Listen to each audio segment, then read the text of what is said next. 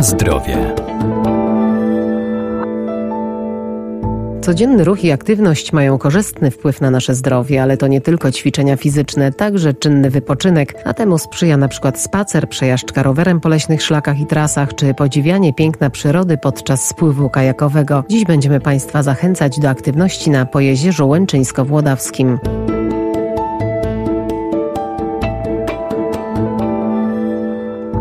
Aktywny wypoczynek wybiera coraz więcej Polaków. Przybywa miłośników biegania, jazdy na rowerze czy osób uprawiających kajakarstwo. Urokliwe Pojezierze Łęczyńsko-Włodawskie przyciąga także pasjonatów innych form aktywności. Pojezierze to obszar położony w odległości 60 km pomiędzy Łęczną Włodawą, więc y, bez trudu można go pokonać rowerem. Beata Cieślińska, Starostwo Powiatowe w Łęcznej. Wzdłuż Bugu przebiega szlak y, rowerowy Polski Wschodniej, Green Velo. Mamy też dwie trasy wojewódzkie. Jedna Lublin-Wola Uchruska. Rozpoczyna się właśnie w Lublinie i biegnie innymi przez Zamkowe Wzgórze w Zawieprzycach, przez tereny tutaj Pojezierza, Polskiego Parku Narodowego, aż po piękne tereny nadburzańskie w Woli Uchruskiej. Drugi szlak wzdłuż granicznego Bugu. Te tereny nadburzańskie są dzikie, dalej nieodkryte. Tutaj w okolicach Łęcznej, Jeziora Zagłębocze mamy też wiele lokalnych szlaków turystycznych gdzie warto zajrzeć do tych właśnie małych cerkiewek, małych kościółków. Jest miasto jarmarków Łęczna. Po jeziorze Łęczyńsko-Włodawskie to również spływy kajakowe. W okolicach e, Łęcznej przepływa rzeka Wieprz i tutaj jest Nadwieprzański Park e, Krajobrazowy,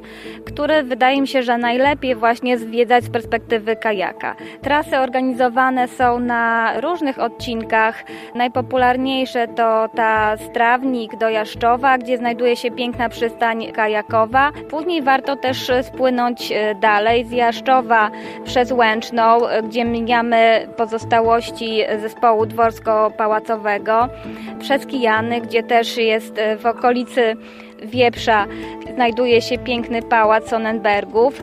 No i dopływamy do, myślę, że bajecznego miejsca, które jest ulubionym miejscem wielu turystów z Lubelszczyzny. To zamkowe wzgórze w Zawieprzycach. Tam można pod mostem wyciągnąć kajak i zwiedzić piękny obiekt, gdzie do dziś możemy podziwiać ruiny zamku Atanazego Miączyńskiego, piękny park.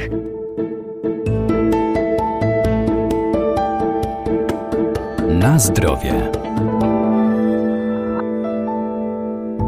Warto też poznać ścieżki w Polskim Parku Narodowym. Polesie to największa w Europie kraina bagien i moczarów, którą z bliska można zobaczyć właśnie na terenie Polskiego Parku Narodowego. Oczywiście poruszanie się po bagnach na własną rękę byłoby niebezpieczne, dlatego też Polski Park Narodowy przygotował dla turystów aż 8 ścieżek przyrodniczych, z czego 5 są to takie dosyć długie ścieżki liczące od 2,5 do 7,5 kilometra. Natomiast są też dwie ścieżki takie typowo dla dzieci, one mają kilkaset metrów. Jest też ścieżka Mieciółka, bardziej polecana turystyce rowerowej, licząca 21 km.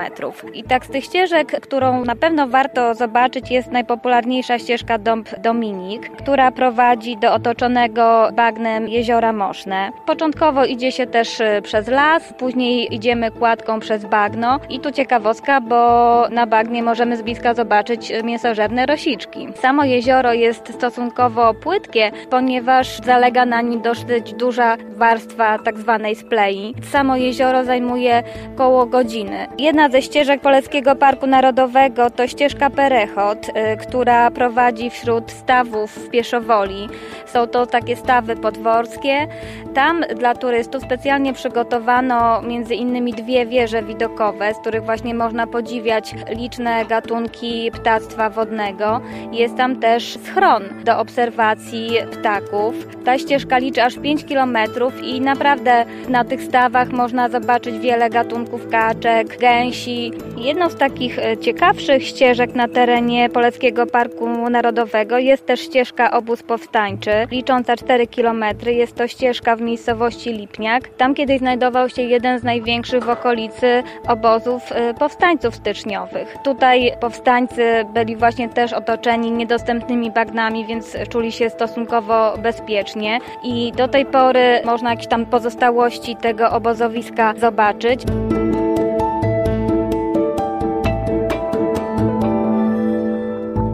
Zachęcamy więc do aktywnego zwiedzania, ale zanim wybierzemy się na wyprawę, warto zdobyć mapę, foldery, poznać teren i stosować się do wszelkich zasad bezpieczeństwa.